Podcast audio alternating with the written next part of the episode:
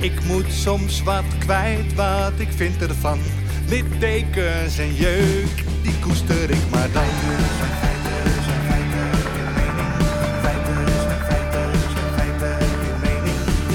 Duidelijk en luid. Riemen vast vooruit,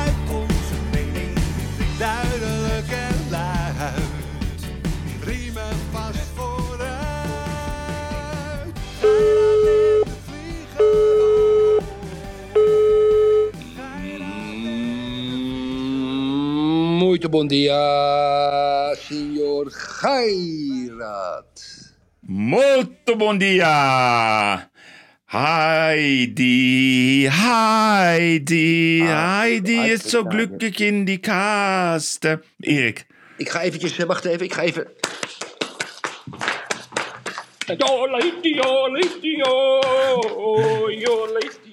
Erik, als jij ziet waar ik op dit moment zit, alles voor de kwaliteiten. Ik heb me opgesloten in een kast. Ik zit dus nu echt in een inloopkast. Gairat zit in de kast, dames en heren. Ja, Breaking ja. news. Ja, ik zit in de kast en ik ga straks weer uit de kast. Maar ik heb me helemaal opgesloten in een kast. Een bankje voor me. Zes boeken gestapeld om toch het goede geluid te hebben. Je doet er wat voor, hè, voor de luisteraars, hè? Trouwens, allemaal- goedemiddag. Ja, goedenavond. Goedemiddag, goedenavond, goede dingen. Gairat zit in een kast. Dan Ja. heb je vooral een glaasje wijn, een kopje koffie of een biertje of wat anders. Ik heb alleen water. En, en Gairat komt zo uit de kast. Ja. Mhm. Heb jij wel eens met een man gezoend, Yves? Nee, gadverdamme. Nee? Jij wel? Nee, nee. Nee, daar heb Nee. ik ook geen behoefte aan. Nee, nee, nee, ik vraag het zo maar even, omdat je zo uit de kast komt. Hè. Ja, ja. Vertel eens even, hoe is het eh, in, eh in de Schweiz?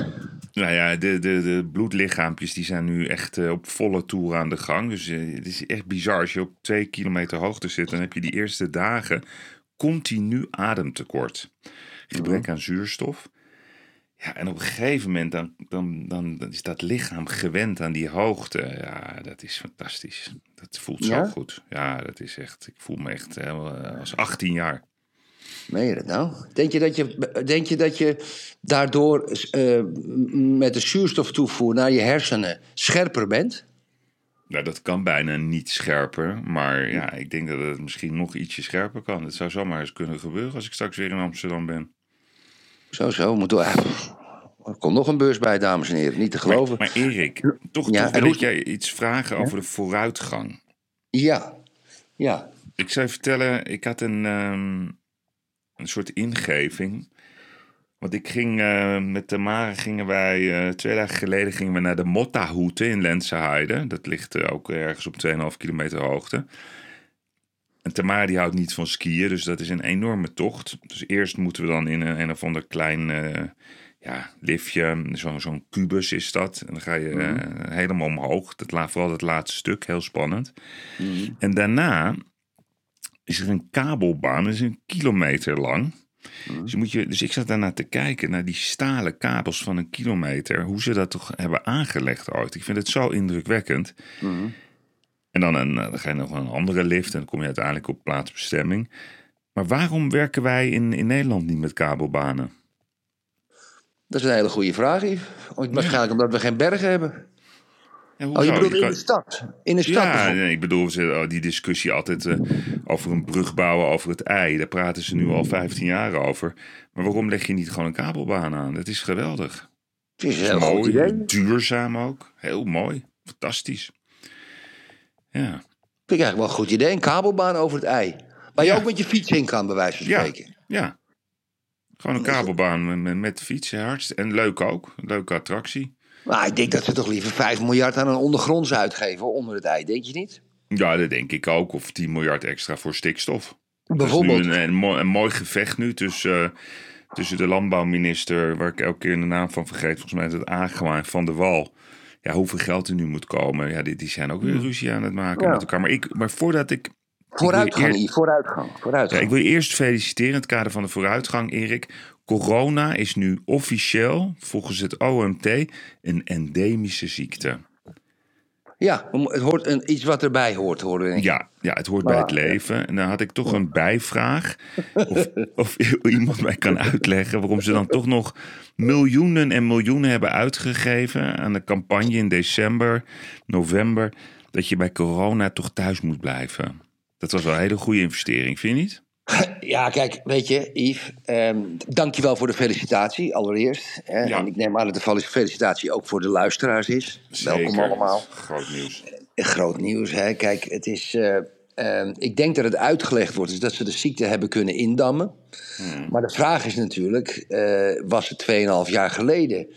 had het 2,5 jaar geleden al een ziekte moeten zijn die erbij hoort?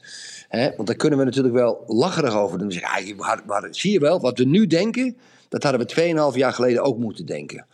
Laat toch onverlet, Yves, dat in de, uh, de, de verpleeghuizen, de ouderenhuizen, er toch wel een soort van rassia heeft plaatsgevonden met mensen, oudere mensen die corona kregen. Hmm. Dus, dus dat het nu een stuk immuniteit is bij de mensen en de ziekte die erbij hoort. Als je heel oud bent en je krijgt hem, heb je echt echt pech gehad. Maar moeten we niet. Eh, we kunnen ook denken dat de overheid het goed gedaan heeft, Yves. Ja, dat wil ik altijd heel graag. Ik, ik blijf toch bij de gedachte dat, kijk, toen, toen het begon, was mhm. allemaal paniek. Het Bergamo-syndroom, die toestanden in, in China, waar we nog steeds niet van weten of het nou wel of niet uit het lab komt. Maar dat weet Marjan Koopmans natuurlijk heel goed. Mm die drie maanden, die snap ik. Maar daarna hadden we gewoon voor het Zweedse model. Of het Zwitserse model, Erik. Ik heb dus in Zwitserland uh, een beetje gevraagd. Ik, ik, trouwens, ik weet niet, hoe, hoe plaats jij Zwitsers? Ik kan die mensen niet heel goed plaatsen. Gluiperts. Gluiperts, oké. Ja, gluiperts. Ze praten ook zo gek, Erik. Weet je hoe dat komt? Het is een soort combinatie van Duits en Oostenrijks en Frans. Ja, ik, versta er helemaal niks van. Nou ja, de heer Geirat moest maar weer vandaag, heute, moest maar zeggen dat we heute moest in huis checken aus diesem hotel, ja. Weet je wat er nu gebeurt? Het licht valt nu uit in de kast. Ah, kijk, ik heb hem weer aan. Ja. Dat is meestal als ik Zwitsers praat. Nee, kijk, als je hele, als alle generaties, duizenden generaties voor die huidige Zwitsers, die hebben natuurlijk tussen die bergen geleefd. Ja, die zijn er natuurlijk nooit uitgekomen. Dus die hebben een hele rare, rare, incestueuze manier achter de deur. Alles is dicht.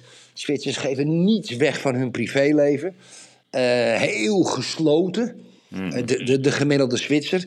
Ik vind ze altijd een beetje gluiperig. Mm, ja, dat vind ik, dat vind ik. Maar ja, goed, uh, er is geen geweld op straat. Nee, het is heel rustig. Het is, het is, het is uh, sereen hier. De natuur is mooi. Het vervoer, het transport is geweldig georganiseerd. Chocola is Chocola goed. Wat betaal, je voor een, wat betaal je nou voor een biertje daar, Yves? Uh, acht, acht, acht Zwitserse franken, ja? Nee, nee, nee, nee, helemaal niet. Gewoon vijf. Oh ja? Ja hoor. Ja, het, oh, dat is voor mij de grens. Het ligt maar waar jij naartoe gaat. Nee, het is uh, best wel normaal. Hmm. Alleen die Zwitserse frank is meer waard dan de euro. ja, ja, ja. Ja, nou ja. hey, um, ja, even, laten we eerst even de appel, uh, de zure appel doorbijten. Oké, oké, oké. Heeft het jou pijn gedaan gisteravond? Ja, kijk, ik heb. Uh, ik, bij die 1-0, weet je wat ik gedaan heb? Ik ben natuurlijk een successupporter, zullen onze Feyenoord vrienden die nu luisteren zeggen. Ik, had gezegd, ik heb Theresa gebeld, de, de notaris. Ik zeg, ik wil het voetbal kijken, we gaan niet uit eten. Oké, zegt ze, prima. En hier is het een uur vroeger. En Ajax kwam achter om kwart over acht. Portugese tijd. Ik zeg, hoe, ik verander mijn mening. En ze zei, wat dan? Ik zeg, laten we uit eten gaan. Ik zeg, snel aankleden. Tien minuten later waren we onderweg. We hebben lekker gegeten. Schelpjes, percevers, mosselen.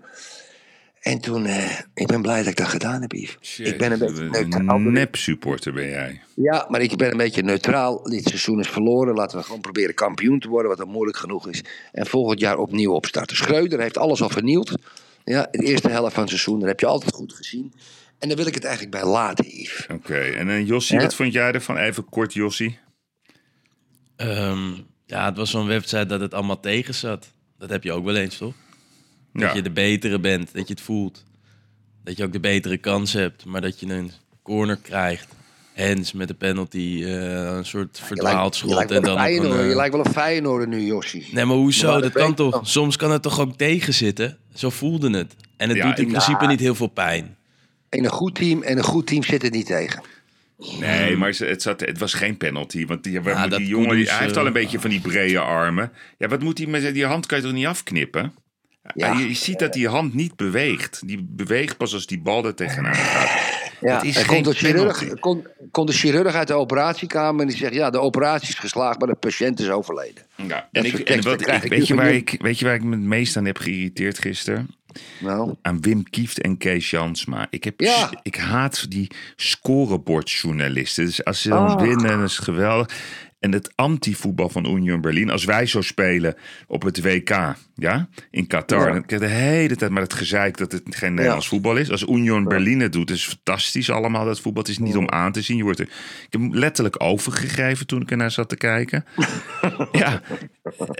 ja, en dat zat niet mee. Nee, dat is waar. En, en, en, en Ajax heeft gewoon thuis laten liggen. Maar ik zag wel weer energie. Ik vond ook wel mooi die vechtpartij na de wedstrijd. Daar heb ik van genoten. Hoe Bergwijn eh, ja, eigenlijk gewoon een, een echte Ipon wou doen. Ja, dat is helaas niet gelukt. Ik vond dat mooi. Ik vond het mooi dat Alvarez rood kreeg. Dat, je zag weer strijd. En dat vond ik mooi. ja, Dus nu, ja, nu moeten we ons op het andere doel gaan richten.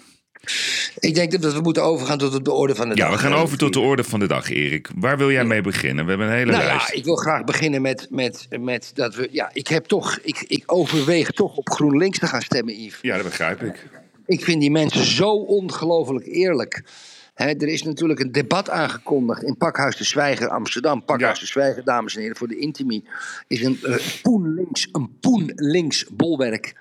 eh, vol met GroenLinksers.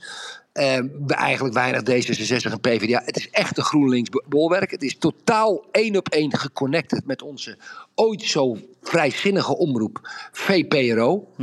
En daar werd openlijk, maar dan ook openlijk, een debat georganiseerd over hoeveel geweld je mag gebruiken om, om, om, ons, om onze aarde te beschermen tegen de klimaatcriminelen. En of je daar dan tot 15 jaar straf voor wil hebben. Nou, ik moet dan denken aan de Rode Armee-fractie. Ja. Ik moet denken aan de, aan de, aan de, aan de, aan de IRA. Ja, ik moet denken aan, aan allerlei terroristische, nationalistische organisaties die geweld prediken. Letterlijk één op één op papier een debat over hoeveel geweld er toegestaan zou moeten. eh, Moreel, zeiden ze. Het woord moreel stond er ook bij. Ja. ehm, eh, toegestaan zou worden. Het is een criminele GroenLinks, Pakhuis de Zwijger. Mocht Wilders, Ja 21 of Thierry Baudet dit op hadden geschreven, dan ben ik ervan overtuigd dat het Openbaar Ministerie had ingegrepen en tot vervolging was overgegaan. Pakhuis de Zwijger, GroenLinks, criminele organisatie. Amen. Heb jij dat bericht nog, ehm, wat ze hadden verstuurd? Het staat er namelijk, Nee. het staat er gewoon letterlijk in. Dat ze willen gewoon openlijk filosoferen of geweld wel of niet is toegestaan. Ja, het is, het Ja, is echt heb ik. het is, Ik zal het het is je hebben. uniek. Ik denk dat Bergwijn Ja. sowieso gaat stemmen op GroenLinks. Die voelt zich daar heel prettig bij. Ik denk uh, Alvarez, ik weet niet of hij mag stemmen in Nederland. Idem dito. Mag ik even? Mag ik even, Yves? Ja, Heeft het wel zin om in actie te komen als het systeem de happy few dient ten koste van onze pla- planeet? Is vreedzaam protest wel genoeg? Of zou het gebruik van geweld, dan wel tegen objecten, dan wel tegen personen, heroverwogen moeten worden? Zo ja, zo schrijft Pakhuis de Zwijger, welke prijs zijn we allemaal bereid op persoonlijk niveau te betalen voor onze inzet voor klimaatrechtvaardigheid. Komt die aan? Zijn wij bereid, dames en heren, het staat er echt, zijn wij bereid om drie tot vijftien jaar in de gevangenis te belanden? Maar het staat er, dames en heren. Zijn wij bereid om drie tot vijftien jaar in de gevangenis te belanden als gevolg van klimaatactivisten? Activisme. Het is gewoon, Yves, dit is strafbaar. Je kan het, en het is heel slim neergezet, hè? Het is Ja, heel ja. slim neergezet. Maar Ja, maar ik zou dit wel eens voor de rechter willen zien. ja, ik ook. Maar, Aanzetten tot geweld. Ik vind dit aanzetten tot geweld. maar waar ik me dan zorgen om maak, is... Mhm. Ik, ik begin me toch een beetje zorgen te maken om de NOS. Kijk, nee, ja, ja, ja. ja ik, maak me daar, ik maak me daar zorgen om. Kijk, we hebben de, die hele kwestie met K gezien. Dat zij naar dat, eh, hoe heet het, Diepenheim. Want we hadden het vorige keer Ja. verkeerd gezegd. Het was Diepenheim. Nou, daar gaat ze dan naartoe, Erik, op haar sneakers.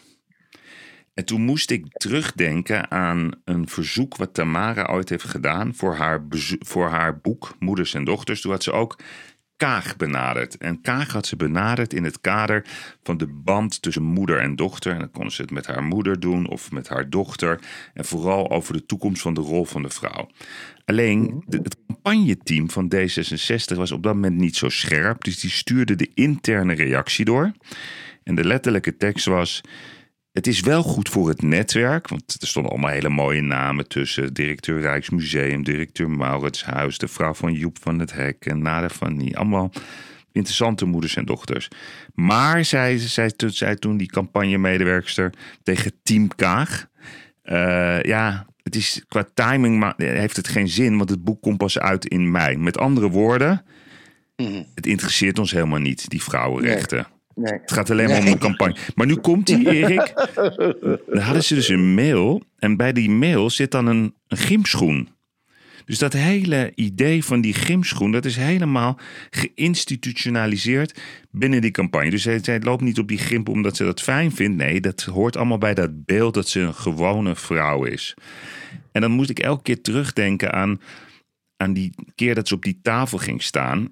Toen ze hadden gewonnen. Dat is ook bedacht door jouw grote vriend Sjoerd Sjoersma en Paternotte. Dat is Ja, ook, ja, is bedacht. het, het is zo nep allemaal. Nou, dus, Nep. Dus we zien, we zien het geweld, het, het verbale geweld van GroenLinks. We zien dan vervolgens dat Kaag wordt, heeft een warme ontvangst met de fakkels. Oh, wat was het te bedreigend, Erik. Het was zo verschrikkelijk. Dat was de hele dag weer trending nieuws bij de NOS. Mhm. Dat vind ik toch een beetje verdacht worden van de NOS. Daar, word ik, daar raak ik me bezorgd, eh, begin ik bezorgd over te worden. Eh, wat dacht je van de Tubantia, dames en heren? Ja, dat is eh, je van- ex-hoofdcommunicatie. Nee, maar dus hoe nep het is. Dus de eerste die het nieuws brengt is de hoofdredacteur van Tubantia, van DPG. Daan Bo- Voormalig, hoofdcom ja, voormalig hoofdcommunicatie van D66. Ja. Die Nou. dacht als eerste nieuws. Die waren er gewoon bij. Ja, Dus, dus, dus, dames dus ik- Daan Bo- ja, ja, maar Da- Daan Bonenkamp ja. was hoofd persvoorlichter communicatie D66. Ja. Is toen hoofdredacteur geworden van het Tubantia. Dat is het Algemeen Dagblad. Ja, en die was de eerste die erover communiceerde met de gigantische koppen dat Kaag bedreigd werd. ja, ja. Met fakkels. Ik vond die fakkels trouwens niet slim, hè? Nee, Dat we daar- nee, nee, maar daar zijn we het over eens. Ja, ja. Maar je moet het ook wel binnen perspectief zien. Want er komt, ik heb zo gelachen gisteren. Ik zat echt bovenop een berg. En ik, dan zit ik toch een beetje lekker op die socials te kijken. En, en Marjan Koopmans, die kwam zomaar weer uit de kast. Opeens. Ja, ja, Want ja, ze had ja. namelijk een artikel gelezen eh, in de NRC. Over misogynie. Dus Ja. dus ja, dat, natuurlijk, dat is allemaal een jacht op vrouwen. Hè? Dus, dus het gaat. Vrouwenhaat. Ja, vrouwenhaat, dat is het namelijk. Maar Erik, die reacties eronder, die, die koopmans, jongen, die kregen van langs op dat LinkedIn. Dat heb je nog nooit, nog nooit gezien. Nee, dus de mensen zijn zo klaar met, met, dat, met dat elke keer die kaart uitspelen van vrouwenhaat. Het moet gewoon over de inhoud gaan. Maar dan, dan Jawel, haken ze Yves. altijd af. Ze haken altijd Jawel, af. Yves. Ja, maar, Yves, ja, maar wel- kijk, Ja. kijk die, er is natuurlijk een, er is, dat NRC-artikel, dat heb ik gelezen. ja, heren, dat ging dus over vrouwenhaat. En dat werd helemaal toegespitst op Kaag. Ja. Nou, een dag later, of twee dagen later, kwam er een, een vernietigend artikel... met allemaal suggestieve dingen over Caroline van der Plas... Ja. in het Algemeen Dagblad. Ja. Niemand over gehoord. ja, zes het ook niks, gehoord. nul. Niks. Eh, dat, eh, Eigenlijk kwam erop neer, was ene mevrouw Nieuwenhuis van het Algemeen Dagblad, dat er deugde niets aan Carolien van der Plas. Nee. Ja, alles was sluw Ja, en, naar vooral, bedacht. En, en weet Ja. je, sluw, weet je, sluwe vrouw. Die, dus ze mocht allemaal opgeschreven. En geen hond die er naar krijgt, geen haan die er en naar krijgt. gisteren ook, zat ik ook, Ja. er was dat stikstofdebat. Er stond er een of andere gozer, ik weet echt zijn naam niet. En die, die begint gewoon over Van de Plas, over haar kimono-jasje. Ik bedoel, als je het nou echt, echt even de vrouwenkaart wil uitspelen, spelen, waar, hoe haalt hij het er in, bij in zijn hoofd? Ik weet niet zijn naam. Om over het kimono-jasje van mevrouw Van der Plas te beginnen. Kijk, dat, vind ik, dat vind ik misogynie. Dat is nou misogynie. Maar Jossie, laat ons even horen. We hebben twee reacties van... eh één reactie van Kaak op wat er gebeurde. Mhm. En nog een eh, reactie. Kan je ze even laten horen alsjeblieft? Jossie. Ja, dat kan ik zeker. Maar wil je, die, eh, wil je dat fragment over haar en over intimidatie nemen? Ja, dus ik wil eerst, eerst haar reactie over Wilders. Hè, want zij zat bij, bij, ehm, bij, hoe heet ze? Bij, bij Sophie. En Jeroen Pauw die zat daar en die stelde gewoon een goede vraag. Maar goh, mevrouw Kaag, maakt u het er zelf niet af en toe na? Nou, dat was een hele normale vraag. Die had natuurlijk die Sophie moeten stellen. Maar dat is een soort kleuterleidster. Die natuurlijk bang is dat haar baan eh, wordt afgenomen. Wel een knappe vrouw, wel een knappe vrouw. Nou, ja, dat vind je? Komt Ja, Niemand wil het leven van Geert Wilders leiden. Daar maak ik wel de kanttekening bij dat Geert Wilders zelf op Twitter enorm radicaliseert en demoniseert. Dan vraag je je ook af hoe we met z'n allen een verantwoordelijkheid voor elkaar behouden. Je kunt verschillen van mening, maar je dehumaniseert niet de ander, je demoniseert niet en je roept juist op tot vrijheid voor elkaar. Ja. Dus, dat is dus, toch zo? Dat is toch gelijk in of niet? nee, maar dus Wilders, die, die, die heeft het aan zichzelf te danken. Dat hij al twintig jaar in een bunker leeft. Daar- ja, ja, ja, ja, ja, dat zegt Dat ze. zegt ze niet hoor. Ja, ja, hij demoniseert de boel. Dus niemand heeft... ze- Erik, weet jij nog Fortuyn dat hij die taart in zijn gezicht kreeg? Dat, Ja, wa- ja. dat was echt walgelijk. Dat was een aanval op onze, Mhm. op onze rechtsstaat. Dat werd een beetje weggelachen. Daar, werd, daar was geen paniek over in de tent. En toen, Dat hij, en toen hij dood werd geschoten, Erik... toen zag ik alleen maar krokodillentranen. Dus... Maar nu, maar, nu, maar nu Wilders, nu het commentaar van Kaag. Nou ja, dus Pauw zegt heel terecht. Kijk, Wilders, die, die, die zit al twintig jaar, moet die man beveiligd worden. Die leeft in bunkers. Daar maken ze zich niet druk om. Zij loopt op een straat in Diepenheim. Daar hebben ze natuurlijk weer heel goed over nagedacht. Want ik blijf het verdacht vinden dat die, die Tubantia hoofdredacteur als eerste hiermee kwam. Je ziet op de beelden dat ze terugloopt. Ik vond die mensen normaal. Ze hadden het over een vechthond. Het was gewoon een hondje wat daar stond, Erik. Die deed geen vlieg kwaad. Ik heb überhaupt geen kwaad gezien. Het was gewoon dom om met die fakkels te gaan staan. Daar zijn we het over eens. Maar laten we die eens parkeren. Laten we het gewoon hebben over het opblazen van wel of niet veilig zijn. Wilders, is, dat is niet veilig. Die man die wordt onterecht al twintig jaar eh, in een bunker geduwd... omdat wij te laf zijn om hier kaart tegen op te treden. En dat noemt zij dan dat hij demoniseert. Dat hij het aan zichzelf heeft te wijten dat hij de boel loopt op te hitsen. Vind jij dat ook? Nee, dat vind ik niet. Nou, dat zegt zij, Erik. Ja, maar dat vind ik dus niet. Ik ben het in dit geval niet met je eens en ik wil dieper gaan nuanceren. Maar waar- waar ben je het niet mee eens? ik- dat doe ik als volgt. Dat doe ik als volgt. Kijk, om te beginnen vinden wij dat Kaag en Wilders allebei vrijheid van meningsuiting kunnen hebben. Ze zegt, ik wil dat, dat het, is, het is verschrikkelijk dat Wilders dat leven moet leiden, twintig jaar lang, maar hij demoniseert. Nou, je kan het met Wilders eens zijn of niet eens zijn. Je kan zijn woorden vaak wel uitleggen als demoniseren ten opzichte van de islam. Ja, nu ben ik helemaal neutraal. Zeg ik niet of ik het met Wilders eens ben of niet eens ben. Maar Wilders heeft het recht dat te zeggen. En Kaag heeft ook het recht te zeggen dat Wilders demoniseert. Nou, als we die objectieve, eerlijke lijn nou eens met z'n allen vasthouden. Daar komt ook nog eens bij. Ja, goed, je kan zeggen Wilders heeft het wel of niet over zichzelf afgeroepen. Maar Wilders krijgt van onze regering, van ons belastinggeld terecht. Ja, een gigantische bescherming dat hem niks kan overkomen. Dat is het minste wat we, wij overheid, wij bevolking, mevrouw Kaag, meneer Rutte kunnen doen. Dus ik vind het eigenlijk wel een hele volwassen discussie van Kaag op deze manier. Oké, Jossie, gooi eens het tweede fragment erin. En ik laat mij niet intimideren en ik laat me ook niet afleiden. U voelde zich gisteren wel geïntimideerd. Nou, het is een intimiderend klimaat. Ik voel me niet snel geïntimideerd. Ik wilde ook het gesprek aangaan en ik wil ook laten zien dat wij hier open voor staan. Iedereen. Eh, De meeste mensen in Nederland, en dat is ook zo hartverwarmend aan de reacties, zien dat dit niet oké is. Maar het gebeurt met zoveel mensen. Niet alleen de politiek, de journalistiek, de wetenschappers, de mensen in de zorg, de politie. De onveiligheid in een dusdergelijk klimaat gaat ons allen raken. En ultiem, niet tastbaar, niet nu meetbaar, raakt het de rechtsstaat en de democratie. En daar gaat het mij om. U zegt eigenlijk het staat voor iets groters, iets breders. Het staat voor iets veel groters. En er wordt een gedrag normaal gemaakt wat wij nooit als normaal zouden moeten ervaren. Zend die beelden uit en laat Nederland zelf beoordelen. Ik denk dat 99% van de mensen het met me eens is dat je dit niet doet. Dat het gewoon onbeschoft, onbehoorlijk, onacceptabel is. Waarom was dit zo ehm, intimiderend? Nou, de reden die we allemaal kennen. Dat is dat deze politica eerder is geconfronteerd met een fakkel. Dat weet je heel goed. Als je met fakkels gaat staan wat je doet. Ik vind het echt totaal onacceptabel. Je doet dit niet. We wonen in een vrij land. Uh, we staan op alle lijsten van de wereld een beetje nummer één qua vrijheid. Je mag hier allemaal demonstreren. Maar dit ga je niet doen. Oké.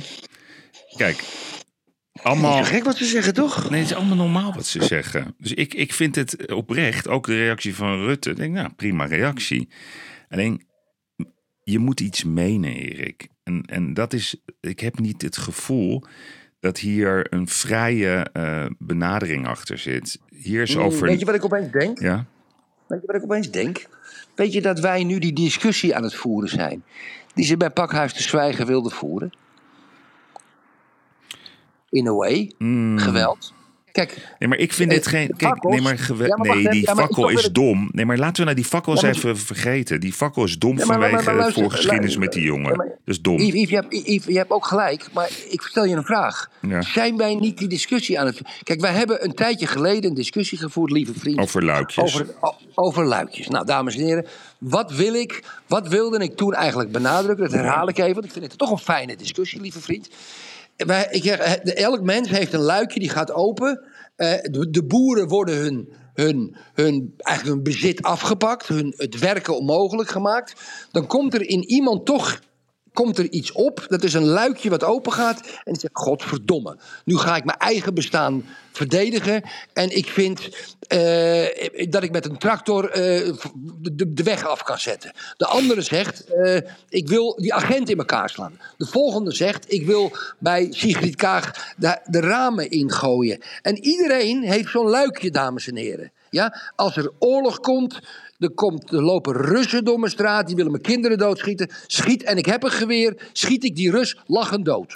Ja, lachend. Erik- dus iedereen heeft een luikje. Ja. Nou, dat is eigenlijk de pakhuis de zwijgen discussie, lieve kerel. Ja, ja, dat klopt.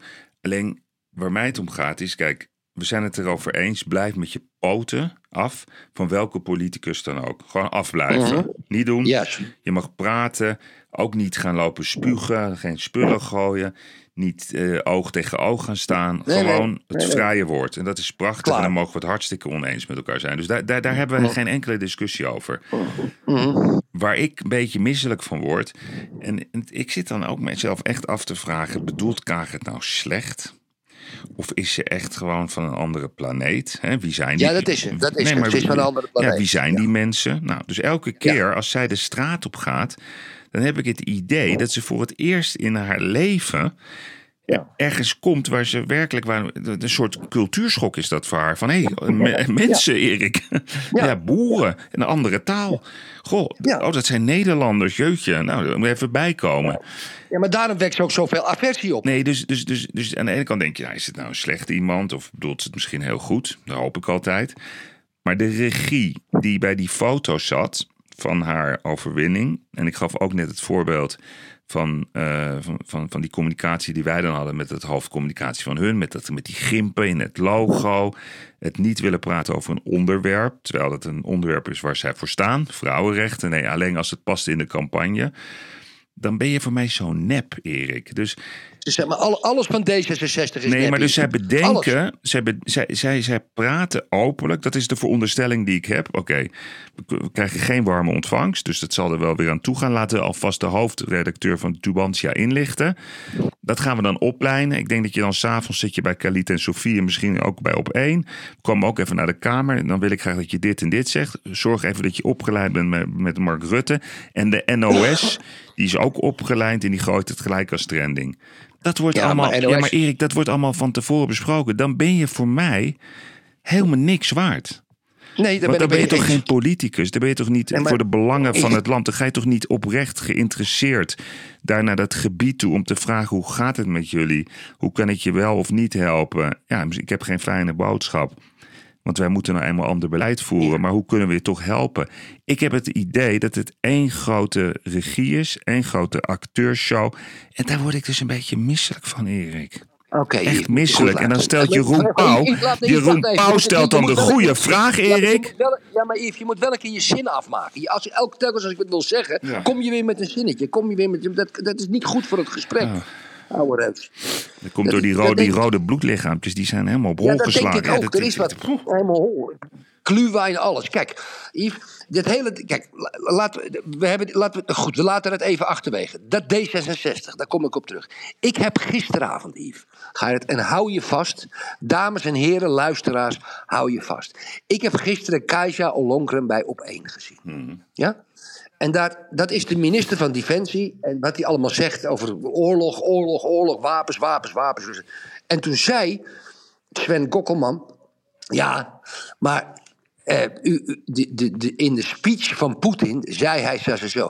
En toen zei, dames en heren, Yves Geirat, onze minister van Defensie, die zei letterlijk, ja ach, ik heb die speech van Poetin niet helemaal gezien. Nou kijk, het dédain het fucking dédain dat de minister van Defensie, want we zijn zo goed als in oorlog met Rusland, niet de moeite neemt om de gehele speech van Poetin af te luisteren. Wat natuurlijk, elk woord kan belangrijk zijn in beleidsvorming. Maar het dédain door te zeggen, ach, ik heb die speech van Poetin niet helemaal gezien. Yves, dat zijn hele slechte mensen. Kajsa Ollongren is een heel slecht mens om dat te zeggen. Want, want die grote verantwoordelijkheid die die vrouw op dit moment heeft voor het welzijn en de welvaart eh, eh, eh, van ons land, om niet zelf ook in een oorlog te geraken, moet volledig geïnformeerd zijn over de beweegredenen van de vijand. Al liegt die, maakt niet uit, moet ze hem aankijken op televisie. En de luiheid en het heet de- dédain om niet Poetin af te luisteren. Yves, dat mens is een levensgevaarlijk figuur. Hele slechte mensen. Hele slechte mensen. Ja, je valt nu wel in herhaling hoor. Met je lange zinnetjes. Kijk, Erik, functie elders voor haar. Zij was ook die vrouw met het, met dat briefje. Vraag het aan de top van Defensie. Ze lachen Kasjan Longren uit. Totaal niet geschikt voor deze functie. Maar ik wil het, ik, ja, ik begrijp het. Het is een goed voorbeeld wat je geeft. Het is iets wat we al weten. Die vrouw is niet geschikt. Het is krankzinnig, Erik. Wel scherp van je opgemerkt. Natuurlijk ga je die speech, die ga je analyseren. Oh, dankjewel. Nee, nee, oh, nee, maar- Dank je voor het compliment. Je hebt me hoog zitten. Nee, ik heb je hoog zitten, dus... Ja. ja. Nee, nee. Ik, dit is, het is krankzinnig. Je gaat die, die hele speech ga je analyseren. Ga je Hoekstra bellen. Van, hey, wat vinden we ervan? Precies. Vraag eens aan Zelensky wat hij ervan vindt. Ja, Ja, misschien kunnen ja. we het nog even... Je bent nu in New York, Hoekstra. Ben Je bent aan het lobbyen bij de VN voor nog Ja. meer stemmen. Je hebt problemen met Senegal, hoorde ik. En met Togo, die willen wel of niet voor stemmen. Ja, analyseer die speech. Want hoe ja, wil die nou wel, wel of niet? Ja, Erik. Die, Ja. die mensen, die, Ja. die, die politiek, dat is toch werkelijk waar. Het is, Jezus, ja, echt hè? Wat oh, het, is, het is zo. Het is, het is of ik met mijn met mijn lul in een pierenbadje zit. Ja. Weet je? Of dat, dat, dat, hij, dat hij een beetje ha- half in een koud pierenbadje. Dan kijk ik zo naar mijn piemeltje. En denk ik, jongen, dat is toch vandaag helemaal niks. Ja, koud water een beetje. Zo'n pierenbadje. Zo'n gevoel heb ik bij dat soort lui. Ken je dat? Zullen we lekker even de verrekijker doen? Gewoon misschien even voor de luchtigheid. Ja, maar, ik wil ook, ja, maar Oh, voordat, we de, voordat, ja, sorry, voordat we de verrekijker doen, even in de lijn van het onderwerp. Baudet werkt voor de Russen, hoorde ik. nou, ik moet, ik moet Thierry Baudet wel een compliment geven. Ja, nee, hij werkt voor de Russen. Maar hij... Lekker wijs schijnt het ook geweest te zijn, hè? Oh ja, stuur ze dan lekker weg. Ja, Ja, ja, ja, ja, daar staan ze bekend om. Ja, ja. Ja, ja. Ja, ja, ja, Ja, ja. daar is hij- De AIVD is naar Thierry Baudet gegaan, hè? Ja, nee, maar hij is meteen dan de spion. Ja, nee, ook dat weer, jongen. Echt, pff, echt. Ja. Ik heb dat gelezen, dat artikel. Kijk, wat ik grappig vond, en dat vind ik wel knap van hem. Hij staat dus gewoon twee weken in de bestseller top 60, hè, op nummer 1. Meen je dat Ja, nou? echt. Met dat boek Gideons Bende. Twee weken aansluitend op nummer 1. Dat is echt een prestatie. Zo, zo. Heel knap gedaan. Zo, zo. Dus eh, ja, we kunnen kritisch op hem zijn, maar dat doet hij ook een goede marketeer, Erik. Ja, ja. Er zijn toch wel goede marketeers. We hebben goede marketeers in ons land. Dus ja, dat is, eh, die is een spion, Erik. Ben jij al benaderd in Portugal? Nou, dat weet ik niet. Kijk, waar ik wel een beetje... Zou jij dat doen? Zou een- dat doen trouwens? Een spion zijn? Ja, Ja? ja, het ligt er. Ja, ja. Kijk, ik kan me voorstellen als ik heel veel zaken met Rusland zou doen. En er zou iemand van de AIVD naar me toe komen. Hmm. En het is echt in het landsbelang. zou ik wel een afweging maken. Ik zeg geen ja, zeg geen nee. Het ligt een beetje aan het feit. Ik weet niet, ik ben toch een Maar Nederlander? kun jij goed liegen? Wat een goede vraag is dat zeg eigenlijk. Mhm.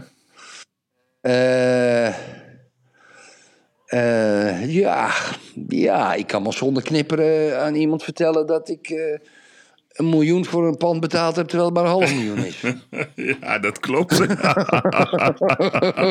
Daar ben je heel goed in. Ja, ja. En, en, en kan je ook goed aan de notaris uitleggen dat je zeg maar eh, waar je was? Hé, hey, het geluid valt uit. Hallo? Hallo? Yves, Yves? Ja, daar ben je weer. Ja, ja ik, was maar, ik had een per ongeluk op een knopje gedrukt. Nee, tegen de notaris kan ik niet liegen, want die ziet het gelijk. Erik, wat ben je allemaal aan het uitspoken? Niks, ik hoor je heel Oh, goed, Oké, oké. Ja, tegen de notaris kan ik niet liegen, want die heeft het gelijk Oké, nee, heel goed. Ik kan dat niet, dus eh, ik zou een hele slechte... Kan jij niet liegen? Nee, nee, nee, ik zou een hele slechte spion zijn. Nee? Nee, nee, dan krijg ik een soort gezichtsmimiek. Ja, het, het is, het is niet mijn ding. Ik zal eens op je gaan letten. Ja. Misschien komt dat door je haar. Ja, dat is mooi, hè? Kapitein, jongen, echt, luisteraars. Ik zat vanochtend even te feesten met kapitein Geiraat. Die man, die heeft zo'n prachtig haar. Niet te geloven. En ik denk dat het toch komt dat hij ergens, hij zit nu in de kast, heel veel vrouwelijke hormonen heeft. Mhm. Ja, ik denk het ook. Ja, hè? Ja, dat kan niet anders. Je kan ook goed koken, Ja, hè? ook. Om het, eens even, om het eens even helemaal seksistisch te maken. Misogynie, misogynie, Misogeen, misogeen, misogynie. misogynie. Ja, ja. Ik ben non... Ja, Verrekijkertje. huppakee, we gaan voor de verrekijker. De Verrekijker. Gisteren zijn in Bahrein de testdagen van de Formule 1 gestart. Voor wat Nederland betreft uniek seizoen, want naast wereldkampioen Max Verstappen heeft ook Nick de Vries een stoeltje in de koningsklasse van de autosport. Intussen is het fascinerend om te zien hoe binnen een paar jaar de Formule 1 tot een ijzersterk wereldmerk is uitgegroeid. Een ontwikkeling die niet los kan worden gezien van Liberty Media, een van de grootste mediabedrijven ter wereld, die in 2017 voor 4,6 miljard dollar de rechten van de Formule 1 kocht. Via Formula One Management, de FOM, bestuurt en beheert Liberty Media deze mondiale sport. Naast diverse maatregelen die de te vaak eenzijdige races competitiever zouden maken, was er vooral één meesterzet die voor een spectaculaire doorbraak eh, zorgde. De zelfgeproduceerde Netflix-serie Drive to Survive. Voor het eerst werd er een unieke kijk geboden achter de schermen van een fascinerende wereld. Lief en leed, de spanningen en ontladingen, het zorgde ervoor dat niet alleen de coureurs, maar ook managers en monteurs innig door het publiek werden omarmd. En dan vooral door de jeugd. Het resultaat was in 2022 goed te merken. Op het Midden-Oosten na, waar van Japan tot Brazilië en van Melbourne tot Austin alle Grand Prix stijf uitverkocht en werden alle toeschouwersrecords gebroken. Maar dat niet alleen. Drive to Survive tilde niet alleen de status van toppers als Max Verstappen en Lewis Hamilton omhoog, ook die van de 18 andere rijders. Kortom, de marktwaarde van, van het totale pakket schoot als een komeet omhoog, omhoog. Inclusief het merk Formule 1 zelf. Inmiddels wordt met het ene circuit naar de ander langjarige contracten afgesloten. Zoals met Qatar, dat voor 10 jaar tekende, wat de FOM verzekert van een fee van een half miljard dollar. Dus 50 miljoen per jaar. Ter vergelijking, Zandvoort betaalt nog niet eens de helft en kan de Nederlandse organisatie zijn borst nat maken als in twee- 2025 het contract met FOM afloopt en partijen weer met elkaar rond de tafel gaan zitten. Ook het zesjarige miljoenencontract dat Max Verstappen deze week met Heineken afsloot, onderstreepte hoe alle betrokkenen meeliften met de toegenomen status van hun sport. Zo is de Formule 1 verworden tot het toonbeeld van een modern en professioneel geleide bedrijfstak, die nog één grote, één grote hobbel moet nemen: de Internationale Autosportfederatie FIA. Een klassiek geleide bond zoals vele andere in de huidige topsport. Met orthodoxe bestuurders die bij de ontwikkeling van eigenaren, teams en coureurs een forse achterstand hebben opgelopen. Een situatie die, die steeds meer gaat botsen. Zo verbood via de rijders recentelijk om nog lange persoonlijke en politieke uitspraken te doen op straffen van fikse, fikse sancties. Vervolgens kreeg de bond alles en iedereen over zich heen. Niet alleen de coureurs, ook de teams en FOM. Al dus werd VIA gedwongen zijn keutel in te trekken. Renners behouden het recht van vrijheid van meningsuiting, alleen niet tijdens race-gerelateerde activiteiten zoals prijsuitreikingen en het spelen van de volksliederen. Intussen lacht Liberty Media in zijn vuist. Aanvankelijk stond het Amerikaanse concern alleen tegenover FIA.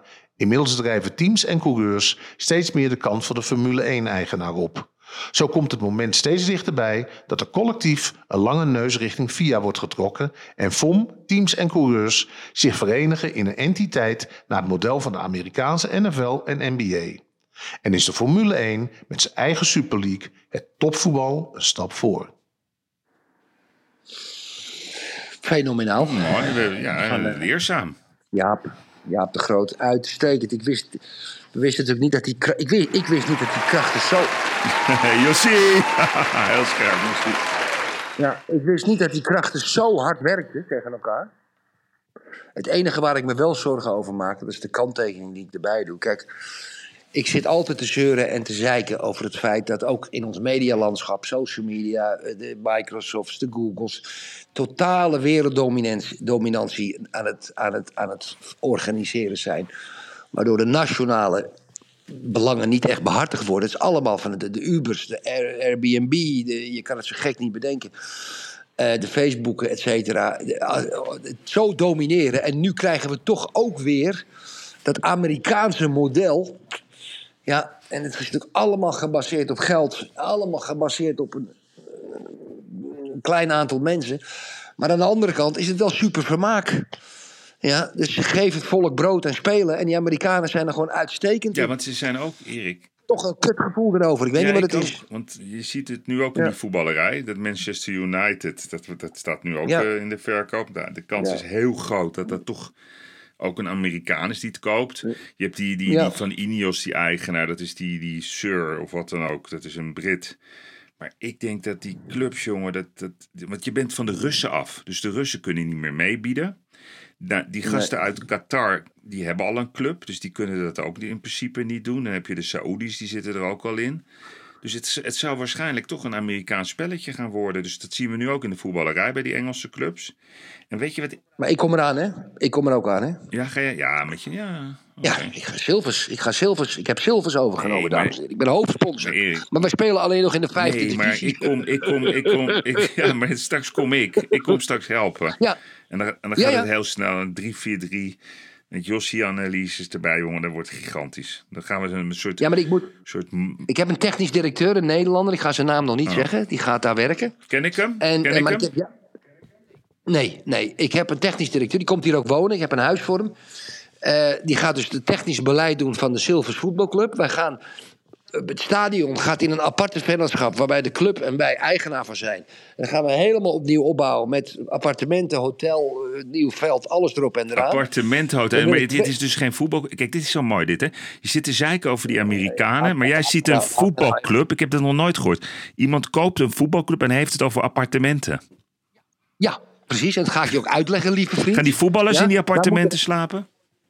Zeker, zeker. Er komen ook een paar Brazilianen. Maar we gaan, het, het, het, de winst op het vastgoed wordt geïnvesteerd in de club. Dat is mooi. Dat klinkt goed. Ja, dat, ja dat, dat is niet dat ik er geld aan wil verdienen. Natuurlijk, ik wil geen geld aan verliezen. Maar juist door mijn kracht, die ik, zowel politiek om daar te gaan bouwen, et cetera.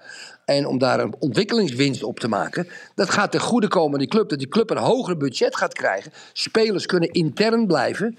En we, willen, we, staan dit, we staan tweede of derde. We willen eerst twee keer promoveren. En het doel is de tweede divisie. Oké.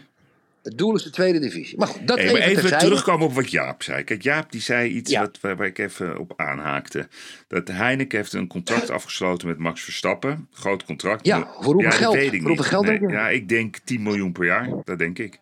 Ja, veel meer joh, veel meer. Veel nee, 10 miljoen. Ja, veel meer. Veel, veel meer die, wat mij, ik, ik, las dus een, een, bericht dat Bill Gates, die heeft uh, recentelijk, Erik, 6,6 miljoen, wat is het nou,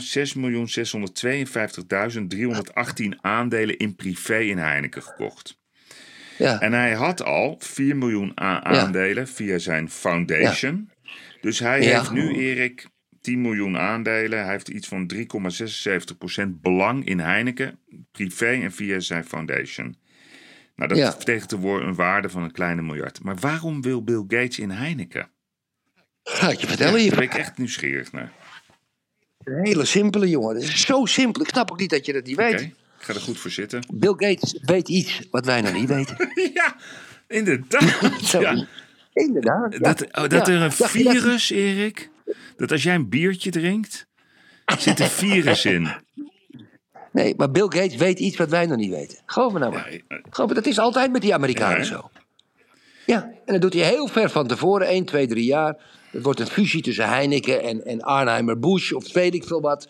Dan gaat die- Amerikanen, die, er zijn al Amerikanen, biermerken, die hebben, die, die Amerikaanse biermerken zijn overigens heel veel in Belgische handen, dat is ook heel apart. Maar er komt natuurlijk een hele grote klap, ja, waarbij iemand zegt van, hup, ik ga het Heineken van de beurs halen, of ik ga dat Dus fuseren hij, hij met weet iets. iets dat wij niet weten. Hij weet dat, Ja. hij weet dat al. En wat ik ook hij zo origineel vind, is dat hij heeft via zijn foundation heeft hij 4 miljoen aandelen en in privé 6 miljoen. Dus dat is ook zoiets moois. Hè? Dus ze hebben het altijd over hun foundations, die Amerikanen. En ja, we betalen te weinig belasting. Dat zegt ook die Warren Buffett. Maar die fo- Mhm. foundation, dat heb ik toen ooit een keer met die Richard Branson gezien. Die had ik een keer naar Nederland gehaald. En dan moeten we zijn geld storten. In, moesten we drie ton storten in zijn foundation. En dan gaat hij dan mee op reis, Erik. Gaat hij vliegen. En dan gaat hij surfen. En andere dingen doen. het, het zijn Ja. allemaal van die, van die uitgenaschte... Ja, het zijn eigenlijk hele... Dit zijn al hele slechte mensen, Erik. Weet ik niet.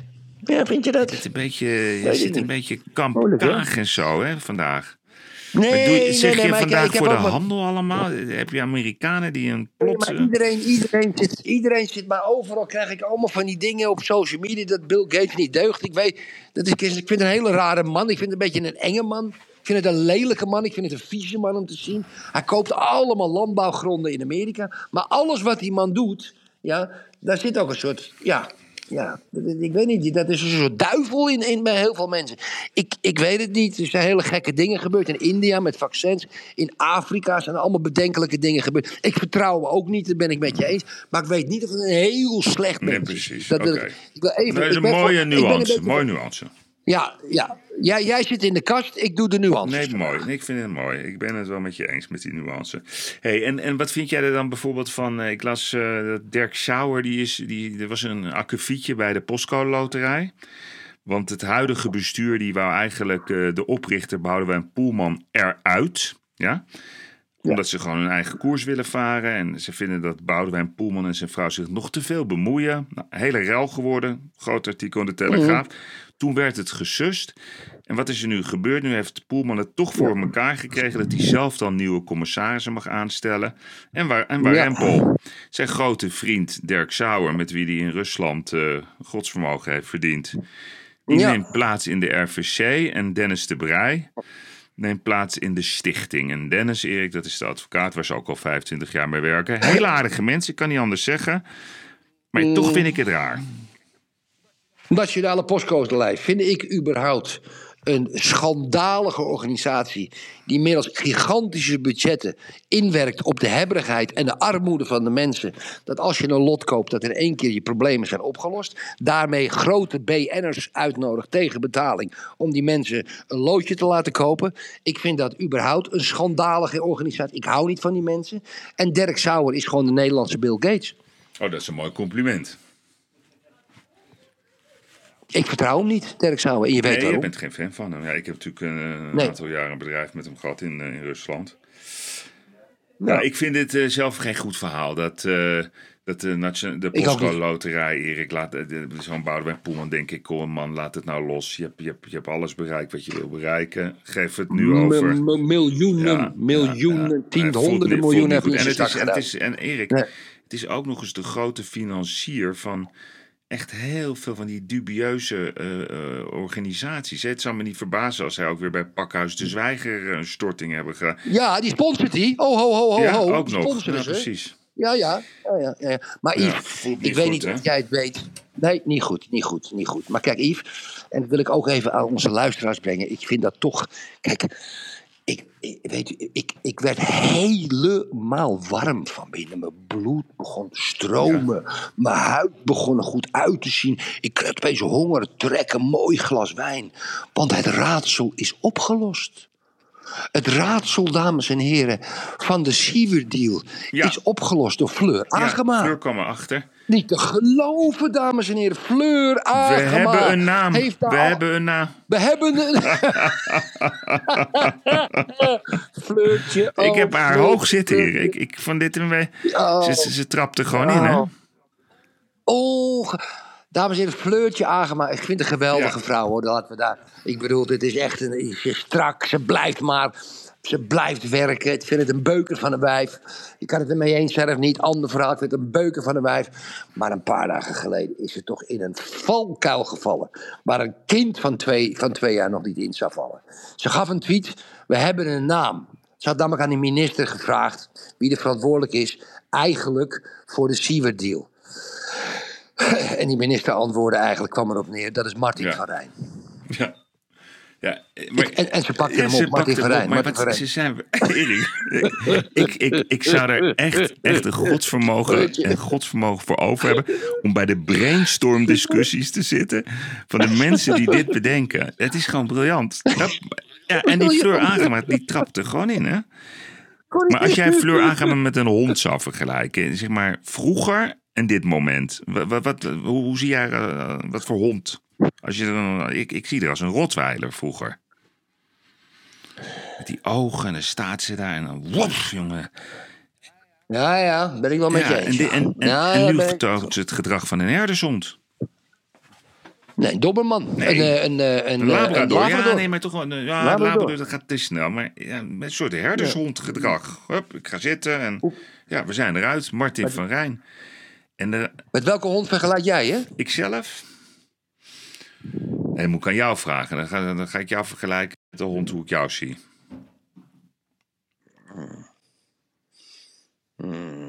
Gewoon moeilijk. Eh, even kijken, Yves. Ik, ja, je bent natuurlijk heel slim. Je bent niet klein, dus het moet een middelgrote hond zijn. Geen labrador. Je bent, niet, je bent geen blauwe Deense dog, want die zijn een beetje dom. Eh, ik denk dat we allebei dobberman zijn, Yves. Ja? Ja, ik denk toch dat wij dobberman Pinsen zijn. Ja, ja, ja.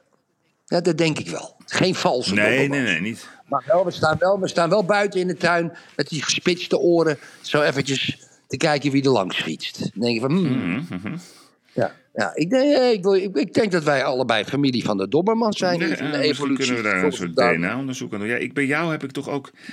Ja, ik vind jou ook zo'n... Zo, jij bent altijd aan het snuffelen overal. Dus ik zie jou ook Ja, in, in, in, ook in weer die waar. valleien zo klimmen en dan er weer Ja, uitkomen. Dan ja. heb je weer iets ontdekt. Ja, wat voor honden zijn dat? Ja, dat zijn toch ook vaak eh, van het Labrador-achtige... Maar niet Mm. die langharig, hè? Kortharig, Erik. Ik ook. mezelf meer een truffelswijn. Ja, terug. Ik vind mezelf meer een Nee, truffel- snuffelswijn. Ja, Ja, nee, maar zo, die gaat een beetje vroeten bij die bomen om een truffeltje te vinden, ja, weet je wel? Maar in de dierentuin dan? Als je jezelf dan in de dierentuin, wat ben je dan? Een mannetjesleeuw. Ja, gewoon een leeuw, toch? Gewoon bovenop de rots. Een beetje Mannetjesleeuw. een jonge leeuw. Niet zo'n oude, hè? Ja, ik ben ook niet meer de jongste. Ik, ben, ik, vind, ik voel mezelf... Ik, als ik zo'n mannetjesleeuw zie in het wild... en die heeft zo van acht, negen wijfjes... weet je wel, hij moet wel één keer in de zoveel tijd knokken met de andere leeuwen. Dat is wel lastig, hoor. Ja. Krijg je moet heel leven knokken. Dus, ik, maar ik voel, ik voel, ik voel, ik denk, god, dat die- zo'n zo'n mannetjesleeuw, die heeft dan de acht, negen vrouwtjes en die jagen ook nog en hij komt dan om te eten. Ja, ik denk, god, dat is wel, die gast heeft wel een lekker leven. Ja. Lekker leven. Ja, seks wanneer hij wil. Misschien, Eh, we- niet zuipen. misschien kunnen we het eindoordeel geven aan Jossie. Jossie, Hoe wat, zie jij eh, dat?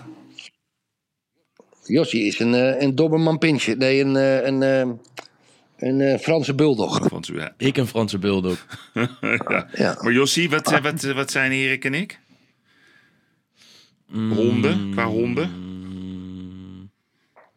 Nou, het ligt eraan in de setting, hè. Ja. Jij, eh, als je wil, dan kan je dan zeg je... ik wil bijten, ik wil bijten. Geef me, geef me een bot. Ik bijt erop. Dat zeg je dan. Ja, ja. Maar, maar Ja, ja. eigenlijk, eigenlijk is het een heel braaf, schattig tekkeltje. nou. Zo rustig in zijn mandje ligt. Maar Nou, je het is eigenlijk een Nou, je beetje een soort... ehm, Ja, hoe noem je dat? Het is zo'n eh, iemand met twee gezichten. Dat is het eigenlijk. Een hond met twee Ja, hè? gezichten. Ja, ja, ja, dat is twee gezichten, zeg je zo. Ja, als hond, hè? Alleen als hond. Als hond. Als hond. Nou, Josie. Dat is zijn identiteit. Dat ik- Het gaat goed met jullie. Ja, Gezellig in die familie, Ja. zeg. Ja, klopt. ja, ja, nou ja, Nee maar, Microsoft. nee, maar het is meer van... Het, het zoeken nog ligt maar net aan in welk... Nee, maar hon- honden zijn gewoon wat... Wat, wat eh, ja... wil het liefst In die gewoon een Dus dan kan ik hem labrador. heel makkelijk Zwarte gewoon in een labrador. hoekje stoppen. Ja, oké, jij mag een zwarte labrador zijn. Dat vind ik ja. Met een kuif. Met een kuif. Kuif. Erik, Erik is zo eentje die altijd wegloopt. Oh. Want die... die, die ehm, maar zo'n wel zo'n... zo'n lekker Erik dit. Weet je wat je bent, Erik? Erik is zo'n Nou. hond in Oostenrijk. Zo'n hele grote. Oh, met zo'n zo'n bel. hond. Met zo'n bel op Ja, zijn dat- nek. Ja. Met zo'n- nee, met zo'n met zo'n eh, met zo'n tonnetje. Ja, met ja, dat ribbels. is Sint-Bernard, Erik. Die, Ja, dat ben jij. die zag ik. Ja. Die zag ik gisteren. Ja, dat ben jij. Maar die zag er niet goed uit, die hond. Die zag er Die niet, worden wel oud. die zag er niet Van goed die uit. oude. Ja. Ja, die had twee gezichten, die hondman. Oké, nou Josie, druk maar weer op de, op de Maar jullie mogen ook mij ook wel als hondje in een hokje stoppen. Dan doe ik de microfoon uit. Dan zeg ik verder niks meer. Ja, nee, zo eentje zo uit Griekenland. Zo'n straathond uit Griekenland. Ja, Ja, misschien wel, ja. Nou, we gaan over tot de ja we gaan van weer de dag, over. Erik, heb je een beetje gevolgd dat Jeroen en Linda... die zijn weer aan het snuffelen aan elkaar? Ja, die zijn gesignaleerd in Ja, Parijs. die samen. zaten daar. Nou, een fotootje. Maar eh, iedereen valt er over Angela de Jong weer. eh, dat het vieze Jeroentje. Wat vind jij er nou van? Moeten we hier een mening over hebben? Of hebben die mensen ook gewoon recht op privacy?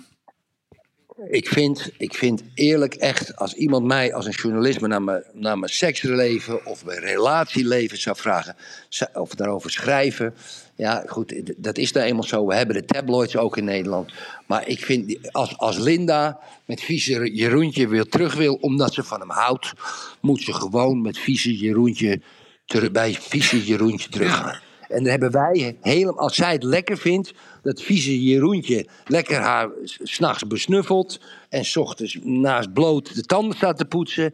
Ja, en als zij dat lekker vindt met vieze Jeroentje, mag Linda van mij lekker met vieze Jeroentje gaan. Maar je hebt nu zeven keer vieze Jeroentje gezegd, hè? Ja, ja, tuurlijk. Maar is hij dat dan ook? Weet ik niet. Dat zal. Ik, eh, als ik de berichten moet lezen met die jonge meisjes en zijn machtspositie om met haar naar bed te gaan, vind ik het een pleurisleier. Ik weet niet wat, waarom ze dat dan ook doet, Linda. Maar als ze van die man houdt, daar hebben wij toch helemaal Nee, geen. die nee, daar mogen we wel een mening over hebben, maar daar hebben we toch niks nee, dat mee te vind ik maken. ook. Nee, maar nee, goed. Nee, dat vind ik toch wel een... een kijk, die, dit, dit... Jeroentje is een chihuahuaatje, zo'n Ja, zo'n chihuahua. Weet je, kijk, die, dochter... Nee, die dochter van? Linda, dat is Noah. Dat vind ik echt een, zo'n leuk Ja. kind. Echt een super talent. Ja, die verwoordt ja. zich goed. En die zei, de kern, hè, die zei, ja, weet je, aan de ene kant... Het is 15 jaar haar, haar stiefvader, hè? Peetvader, hoe je het ook noemen wil. Mhm. En die zei, ja, aan de ene kant haat ik hem... en aan de andere kant hou ik van hem. Dus ik begrijp dat wel. Ik hoop dat mijn moeder vooral gelukkig is. Alleen, zij moeten wel Mhm. begrijpen... zij zijn groot geworden natuurlijk door media. Nou, dus je kan de positieve aandacht krijgen... Maar ja, je kan ook er van langs krijgen. Dat hoort er wel bij. Dus Ja. ik vind, ik vind wel dat de mensen. Nee, maar mensen. Ja, nee, daarom. Maar mensen vinden. Ik vind wel dat ze een mening hierover mogen hebben. Ik bedoel, we moeten ook altijd luisteren als er weer een nieuw boek is of een nieuwe serie. Ja, dan vind ik het een beetje zwak als je dan gaat lopen janken en lopen zeuren. Ja, als je toch onder het vizier ligt, onder het vergrootglas, moet je zeggen, ja, is, ik zou gewoon meteen hebben gezegd, ja, ik ben woedend op Jeroen. Het is gewoon een teringleider. Hij moet een knal voor zijn... bo- Maar ik hou ook van hem. Dan zeg gewoon zoiets. Ja, en, en toch ga ik voor hem. Punt. Ja, en dat, eh, mensen zullen daar eh, over mij kotsen en, die, en, me, en me vervloeken. Maar de liefde laat zich niet volgen. Ja, spreek je uit. Ik vind wel dat mensen hier een mening over mogen hebben. Ondanks dat het eh, privé is. Tuurlijk. Zij, zij zitten altijd vooraan. Dat zeg ik, Ja. ik zeg ook niet dat mensen daar geen mening over mogen hebben, Yves. Maar ik, ik vind dat we. Wij hebben niets te maken met het feit dat ze van die man Nee, oké. houden. Gevoel Nee, dat, is dat moeten ze zelf weten. Maar wat... ehm, Ja, er zijn mensen die houden, er zijn mensen die houden van een, van een ja, moordenaar. dat kan. Ja, dat Zeker. kan toch? Ook Holleder kreeg altijd heel Ja, dat- veel liefdesaanzoek hoor, in de bak. Daar heb, ik wat, daar heb ik wat op te zeggen. Dat is goed dat je dat aanhaalt. Ik heb een boek, Yves, ik heb een boek Ja. Ik heb twee boeken gekocht. Eén over Poetin, een heel dik boek. Maar ik heb een boek gekocht, dames en heren. En het, ik denk, ja, dan heb je weer zo'n misdaadboek. Ja. Dat heet Bloedgabbers. Ja, dat liggen. geschreven Ja. door... Niet, maar niet normaal. Dat, is, dat heet Bloedgabbers, dames en heren. Dat heb ik op Schiphol gekocht. Dat is geschreven door George, George Boulaert. En dat gaat over Boulaert, Meijer, Cor van Hout en Willem Ja. Holleder. Dat zijn de criminele jaren van die jongens tussen 1977 en 82. En die gozer in dat boek, dames en heren, die vertelt alles. Voor de Heineken-ontvoering. Het is ongekend wat ik gelezen heb, maar echt Geef een ongekend. voorbeeld. Even Die heeft, mini, nou, die heeft minutieus. Ze, hebben zeven, acht grote overvallen gedaan. Bankenovervallen, postovervallen. Hoe ze dat. Hoe ze, hoe, wat er in hun hoofd omging met de voorbereiding. Hoe ze dat militaristisch, minutieus. Die overvallen hebben voorbereid. Op de Centuurbaan, op de Oosterdoks-eiland, in Aalsmeer. Ja, bij een Rabobank, bij een weet ik veel wat ze allemaal. ING, nou, die bestond toen nog niet meer. ABN Ambro, volgens mij op de Centuurbaan. Dames en heren, minutieus legt die man uit hoe ze met z'n allen, als gabbers ook, die overvallen hebben gedaan. Het is ongekend, dat boek. Bloedgabbers. Ja, ik ben een ander Ja. boek aan het lezen, maar het valt me een beetje tegen. De grootste bankoverval aller tijden. Eh, Een verhaal van eh, verzetsvrienden. Geweldig verhaal Mhm. over hoe ze een, de grootste bankoverval aller tijden hebben gedaan. Dat was eh, tijdens, net na de oorlog. Alleen, het leest niet heel lekker. Het valt me, ja, dat, Oh, dat is dan niet lekker, weet je. Dat, dit, dit- Nee. It doesn't touch me. Maar Erik, nu even de, de, de, de, de vraag van de week. Heb jij wel eens stiekem gefantaseerd over een, dat je mee Ja, een ba- ja, ja, grote zeker. bankoverval? Nee. Nee? Nee. Ik denk dat, ik Nee, denk dat nee. elke man daar wel eens over filosofeert. Hoe dat zou zijn. Ja? Dat lijkt me geweldig, Ja. Erik. Om in de... de- Ik, ik moet even een Oh. plasje doen, dus ik loop eventjes. Als, nee, maar Ja, ik blijf lopen. En doe, ik, doe dat, ik doe dat in de tuin. Dus ik kan eventjes over een andere. Ik doe het in Oh. de tuin. Maar Yves, ik heb daar nooit over gefantaseerd. Nee, maar dat je gewoon eh, Nee. met mij samen de, de kluis van de Nederlandse bank gaat kraken. Yves, ik moet er niet aan denken. Nee, oké. Ik moet er niet aan denken, weet je. Ik heb altijd dat soort dingen. Het is hetzelfde als met omkoping en echt, en echt Nee, dat vind ik jatten. iets anders. Ja, ik, ik wil, ik wil ik, als, ik, als er aan mijn deur gebeld wordt, wil ik gewoon Nee, open dat kunnen begrijp doen. ik. Dat Nee, gezeik, maar het man. is gewoon de spanning. Ja, dat lijkt me toch wel sens. Ik ga het niet meer doen hoor, maar ik, ik heb er wel in mijn jonge jaren. Nou, laat ik hem dan anders stellen. Laat ik hem dan anders stellen. Jij bent, eh, je rijdt in Ja. Portugal. En je gaat eh, de boschiek in, dus de bergen. En er zit een verlaten pand. Ja. helemaal verlaten pand. Ja. En daar ligt eh 100 kilo cocaïne. Ja. En eh 500.000 euro. Ik door. Binnen. Ja, kom je gewoon binnen. Ja, en ik- ja nou, er is helemaal Nee, niemand te bekennen in de niks. En je hebt een stationwagen bij je. Nee. Huh? Wat doe je dan? Nee, Nee? Dat, dat, dat, dat, dat vind ik niet spannend. Dat, dan weet je gewoon dat het is gedoe. Alleen het is meer... Waarom? Ik zou toch die 500.000 Nee, euro maar, jij, hoor. ja, maar jij bent een kleine crimineel. Jij bent een kleine crimineel. dat heb ik ooit, eh, ooit in de taxi. Toen vroeg, ik weet dat, dat vond ik zo mooi. Toen vroeg ik aan een taxichauffeur: wat is nou het verschil tussen Turk en Marokkanen? Dat was een Turkse taxichauffeur. Toen zei hij: Nou, dat is heel simpel. Hij zegt: Marokkanen die beroven oude vrouwtjes en wij beroven een bank. Ja, nou ja, dat, ik laat het aan de woorden van de taxichauffeur. Ja, weet ik, weet ik, weet ik. Ja. Nee, maar. Erik. Laten we, Ja, hoe dus mogen we ik geen grappen meer maken? Hou eens op, joh. Ja, ja, zeker, 100%. Ik hou net zoveel van Turken als maar van Marokkanen. Dus ik vond het een goede grap, maar, ik bedoelde mee te zeggen dat jij, jij bent gewoon een kleine crimineel, Erik. Ja, die, die ton, pak jij even met alle risico's van die. Ik filosofeer. Welke ja, risico's? ja, gewoon, de- welke risico's? Dat is van iemand, Erik. Als het daar ligt. Ja, maar dat zijn ook... Ja, maar het is, eh, er ligt 100 kilo Is ook cocaïne van naast, iemand. Dus het is niet van de, is niet van de apotheker Nee, op dus de hoek, jij, jij hè? komt geheid in de problemen. Ik ben heel aardig, ik laat die 100 kilo, kilo Nee, maar die cocaïne vijf liggen. ton, Erik. De, de, de, de camera, satelliet, Chinese ballon heeft er misschien boven gehangen. Je weet het nooit. Ja, niet slim. Maar, ja, nee, nee, nee, nee, niet goed. Ik ga met jou die bank in ieder geval niet overvallen, want dat wordt gedoe. Nee. Hey, en, en wat vind jij van het erotisch centrum in Amsterdam? Geloof je daarin? Kijk, Yves, weet je, kijk, als je zo'n nou als, idee, hè? als- als- ja, kijk, als je nou hoerenloper bent, hè, kijk, je bent een hoerenloper, ja, en, en je gaat naar de wallen, dan kan je relatief, daar hangen natuurlijk ook wel kamers, maar je kan relatief anoniem bij een, een prostituee naar binnen gaan. Maar je, je voelt hem als een erotisch centrum, dat is een gebouw, Ja, dan heb je nog kans dat, uh, dat de, de, de, de roddelbladen, de story en de privé een auto ervoor zetten met een camera erin. Doe maar wat. In dat gebouw zelf, qua bescherming, zitten camera's. Dat wordt opgenomen. Dus op het moment dat jij als, als hoerenloper eh, niet jij, maar men als hoerenloper zo'n pand ingaat, dan word je overal geregistreerd. Ja, ik zou er geen hard plassetje van kunnen krijgen, Yves, als ik daar bij zo'n vrouw naar binnen moet gaan. Dat ik overal geregistreerd sta. Ik vind het niet. Nee, nee, maar... Het gaat hem ook. Ja, maar even, even, de, even het verhaal in een bredere context. Dus, dus er is enorme overlast op de wal in Amsterdam. Er wordt daar Welke overlast? dat is wat ze zeggen, Erik. Dus, dus enorme overlast op de wallen. Eh, er wordt eh, links en rechts gebloot. Ze willen iets met die stad, maar misschien willen ze gewoon die panden hebben en, en Amsterdam veranderen, zegt dat dan gewoon. En toen kwamen ze met het lumineuze idee om een erotisch centrum ergens in Amsterdam neer te zetten. Nou, dan, gaan, ze, gaan ze zomaar random, Erik, allerlei gebieden noemen.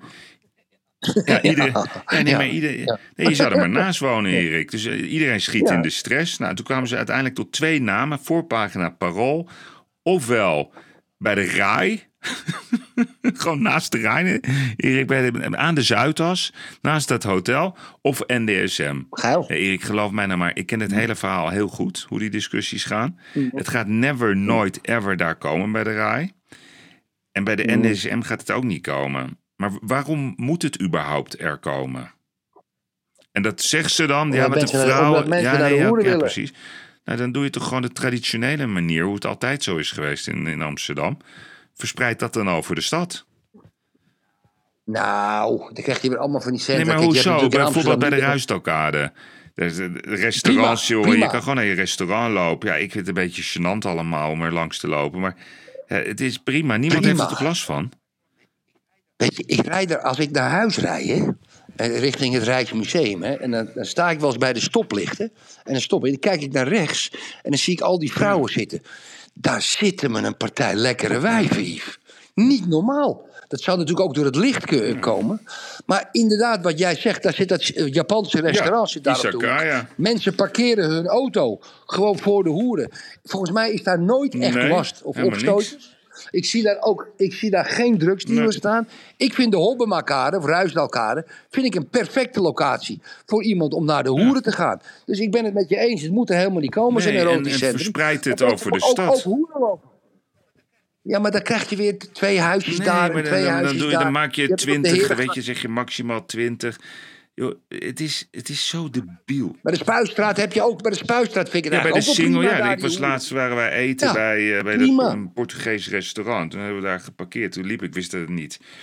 Niemand heeft daar last van. Maar nee. op de Wallen is het gewoon een attractie geworden. En op de Wallen is het veel te druk door al die coffeeshops. Maar ze zijn, ze zijn nooit eerlijk, Erik. Ze moeten gewoon zeggen, we willen die stad veranderen. We willen van het Centraal Station tot aan de Dam willen we een nieuw gebied ontwikkelen. En we hebben de wallen nodig, dus we hebben een uitkoopregeling. En dan gaan ze weer een raar... Ze gaan altijd schijnbewegingen. Yves, Yves, Yves, even, ze zijn wel eerlijk. Hè? Het beste voorbeeld is natuurlijk die fantastische verklaring van Femke Halsema over het aftreden van ja. Rijksman. He, laten we nou eerlijk zijn. dat hij weg is. Ja, dames en heren, Shula Rijksman is weg was, als wethouder. Nou, dames en heren, en het is heel toevallig, heel toevallig dat ze na acht maanden afgetreden is. En dat ze net in aanmerking komt voor twee jaar wachtgeld. Ja, dat, ja, dat, ja dat, maar dat is gewoon verder heel eerlijk. Amsterdam is eerlijk. En Femke Halsema, die zei, ja, wat is een fantastische vrouw. En ja, het is een beetje verkeerd gelopen en zo, zo, zo. Terwijl iedereen weet dat het een bitchfight was tussen Femke Halsema en Shula Rijksman.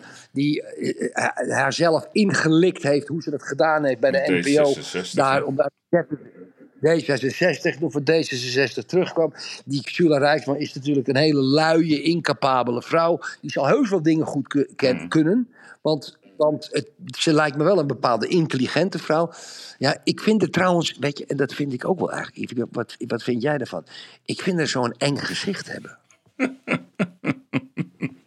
Of is dat misogynie? Ja, het is een soort. Ja, het is ook artikel 1, hè, want daar waren ze heel blij over. Ze hebben artikel 1 kunnen aanpassen.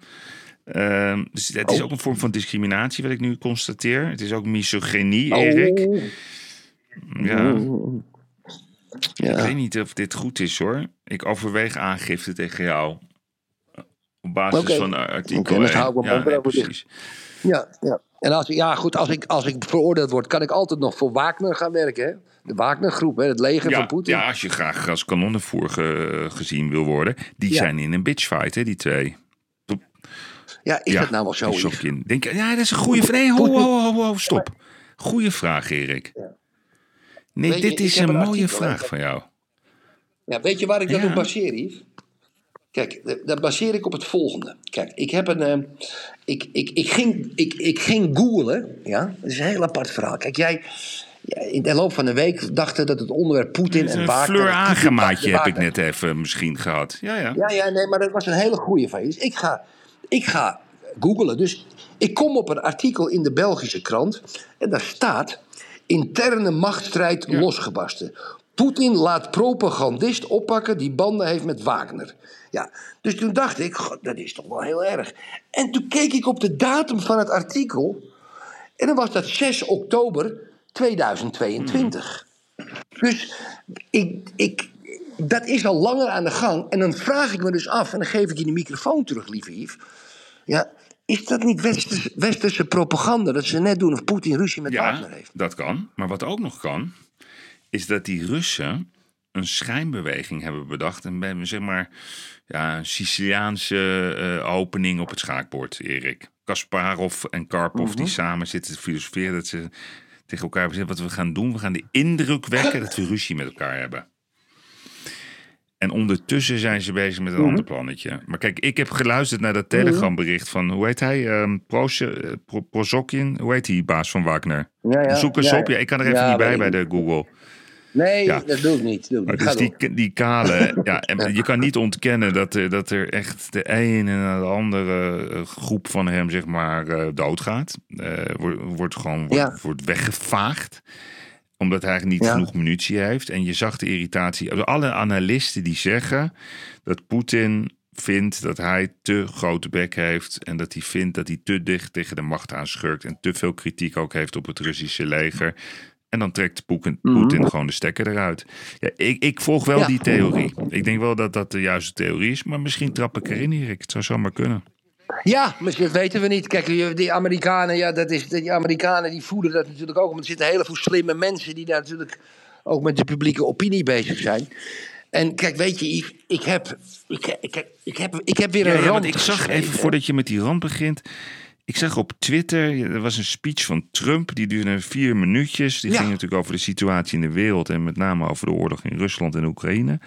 En daar was Ja. je enthousiast over.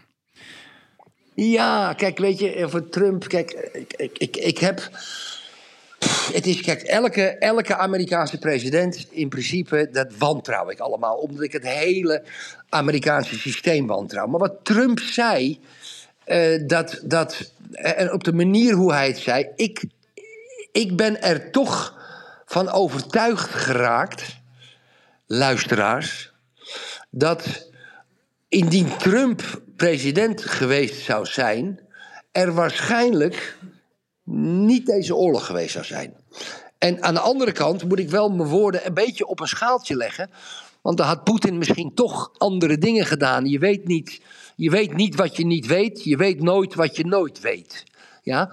Dus, maar ik had met Trump zelf persoonlijk, intern in mijn hele lichaam en mijn, mijn hart en mijn hoofd, toch een veiliger gevoel gehad dan met die hele democratische oorlogsmachine. Hè? En kijk, weet je, kijk, ik heb een prachtig verhaal gelezen van ene meneer Twan Hoeben. Ja, dat is me toegestuurd door mijn kameraad Matthijs Wijminga uit Enschede. En ik heb een kleine samenvatting gemaakt hoe dat in een rand gaat. Kijk, tien jaar geleden hè, had ik vertrouwen in de regering. Ik had vertrouwen in onze politieke partijen, de EU, Amerika, de Verenigde Naties. Bij mij is dat eigenlijk weg. Ik vertrouw niet meer in deze instanties. Hè. En mijn gevoel bij de huidige stand van zaken is dat de Amerika in een soort krampachtige sfeer probeert haar hegemonie over de wereld te bestendigen door het gevecht met Rusland en China aan te gaan. Oké, Amerika heeft ons uit de klauwen van Nazi-Duitsland gered, maar opeens is het een beetje mijn vijand geworden. Hè? En Amerika drijft ons, mij, met steun van de incapabele EU-leiders uit Brussel, richting een soort van nieuwe wereldoorlog. Het Westen tegenover twee andere machtsblokken. Daar heb ik niet open gevraagd. Enerzijds het blok China-Rusland en anderzijds de nieuwe blokken Aziatische landen, India, Vietnam, Cambodja. Het Westen is niet meer de leider van die landen, ook al denken de meeste mensen nog steeds. En weet je, Yves, het treurige aan dit verhaal is dat eigenlijk Amerika zelf de oorzaak van deze ellende is. Door globalisering te misbruiken voor eigen gewin van de bovenlaag, hè? niet van de onderlaag. Eigen gewin van de bovenlaag van Amerika. De aandeelhouders, de wapenfabrikanten, de Amerikaanse multinationals. Maar de lage lonen profiteren daar niet van. Ja? En sterker nog, veel Europese bedrijven hebben hun fabrieken naar China geplaatst en willen nu eigenlijk naar Amerika gaan vanwege de staatssteun. Ja? En het Westen, dat is ons geleerd, dat zou een kenniseconomie worden. En China is dan de fabriek van de wereld. Maar ja, weinigen hebben willen zien, en D66 is GroenLinks PvdA, dat juist de industrie de groeimotor en innovator van de wereldeconomie is. Binnen de EU, je kan het nu zien, was Duitsland het beste bewijs daarvoor. Duitsland, het land binnen de EU met hoogwaardige industrie, meest hoogwaardige industrie. Alle innovatie kwam industrieel uit Duitsland. Ja, en nu, het gaat nu ten onder aan de e-, Europese energiepolitiek. En dat is allemaal ingefluisterd door de Amerikanen. En Amerika gaat met Europa ten onder aan een achterhaald beeld van de westerse hegemonie over de wereld. Ja, en het lijkt eigenlijk allemaal een beetje op 1914, toen Engeland nog dacht dat ze de hegemonie over de planeet bezaten. Ja? En nu, dat Engeland is eigenlijk weggevaagd. En ik geloof ja, dat uiteindelijk dat hetzelfde gaat gebeuren met Amerika. Oké, ik, uh, ik ben het op sommige onderdelen met je eens, maar waar ik het uh, niet, wat ik niet gehoord heb, het rechtvaardigt niet om Oekraïne binnen te vallen, Erik. Of Trump er nou zit of Biden. Het is niet van Rusland, het is van Oekraïne. Het is een soevereine staat. Dan moet hij met zijn poten vanaf blijven. En Zeker. we zijn het westen, het westen, het westen. Nou, het is nog steeds zo, Erik, dat iedereen wil toch vluchten naar het westen. Leg me dat dan eens uit. Dus iedereen wil hier wonen. Geld, geld, Erik, uitgelegd. jij bent ook een reizer. Jij hebt ook de wereld over gereisd. Ik ben toch het liefst in Europa. Ik vind het Ja, hier heerlijk. En, en, ik, en ik vind dat we Ja. ook niet zo, zo zwart moeten zijn. Want ja, als je een beetje Europa doorreist, denk ik, nou, is toch heel bijzonder wat er allemaal aan de hand is en wat ze allemaal hebben neergezet. Ja, maar ik wil niet aan het infuus. Ik wil nee, niet aan het daar ben, ik het over, daar ben ik het hartstikke met je over eens. Maar ja, dan horen we Jaap. Hè, dus die heeft het weer over dat ze onze voetbalclubs kopen. Formule 1, dat hebben ze zich alweer toegeëigend. Ze hebben invloed Ja. met al die media concerns. Kijk, wat ik vind is dat de Europeanen, die moeten niet kiezen. Dat vind ik. Die moeten ook gewoon warme banden onderhouden met de Chinezen. Die moeten warme onder, banden onderhouden met India. En die moeten warme banden onderhouden met de Amerikanen. Wij, moet, we moeten niet zo, zo expliciet zijn. Dat is wat ik jammer vind. We moeten een, een neutraal. Ja, vind ik een is het. Sterk, sterk, sterke reactie op. Sterke reactie. Ik trots op. Die bloed, die, dat bloed, dat, dat, je kan merken Ja, dat je ja, er ja, werkt. dat is, je het bent, is, dat, dat, die- dat, er is heel veel schoon bloed Ja, in je hersenen. het is ongelooflijk. ongelooflijk. Nee, ik zou je ook vertellen. Ik, ik, daarom, was je haar, daarom zat je haar ook zo goed vanochtend. Hey, ik eh, ga jou wat vertellen. Ik ga uit de kast. Ik vond het een, ik vond het een Ja, heerlijke stoppen, show. Ik heb ervan eh, genoten. Goed Jossie, zo. jij ook? Ja, ik vond het leuk. Ik heb lekker leuk Oh, dat klinkt meeluisteren met jullie. le- lekker enthousiast, hè? Oh. Ja. Vond het, Oh, eh, willen jullie een hele liefdesovertuiging Ja, van jullie? Moet ik weer veren in de reet stoppen? Dat kan ook. Ja, Oh, natuurlijk, het was jongen. zo leuk. Nou, oh, ik heb wel, zo... dit was de lekker. beste ooit. Ja, Juist, de beste kijk. ooit. ja, ja, dat vind ik ook. Ja, Dankjewel, ja, dankjewel. Alsjeblieft, je. alsjeblieft. Nee, dus Ja, Erik, ja, ik ga lekker eh, de, de, de bergen weer in. Ga lekker de sneeuw opzoeken. Lekker, Lekker, lekker hapje eten. En eh, Ik geef jou even nu een virtuele kus op Ja. je twee gezichten. dankjewel, jongen. Vier En eh, nee, ik zie Ja, je. Ik spreek ja. je nog wel vandaag. En eh luisteraars, goed weekend. Geniet ervan. Wel of geen sneeuw. Het leven is te leuk om alleen maar te klagen. Hartstikke idee. Fijn weekend. En Erik, bedankt. Jossie, bedankt voor je steun, jongen. Oude ruis van Graag ons. gedaan, altijd leuk. Mag ik ook nog een kusje van jullie? Ik Voor kusje. Oh, lekker, lekker. En ook voor de luisteraars, hè? Jongens, de ballen. Hoi. Oké. Oké, dank jullie wel. Hoi, bye hoi. bye. Tot maandag. Hoi hoi. Bye.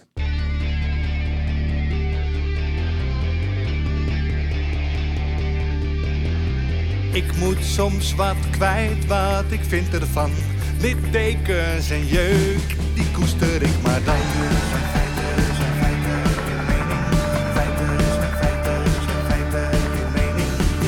Duidelijk en luid. Riemen vast vooruit, onze mening. Duidelijk en luid. Riemen vast vooruit.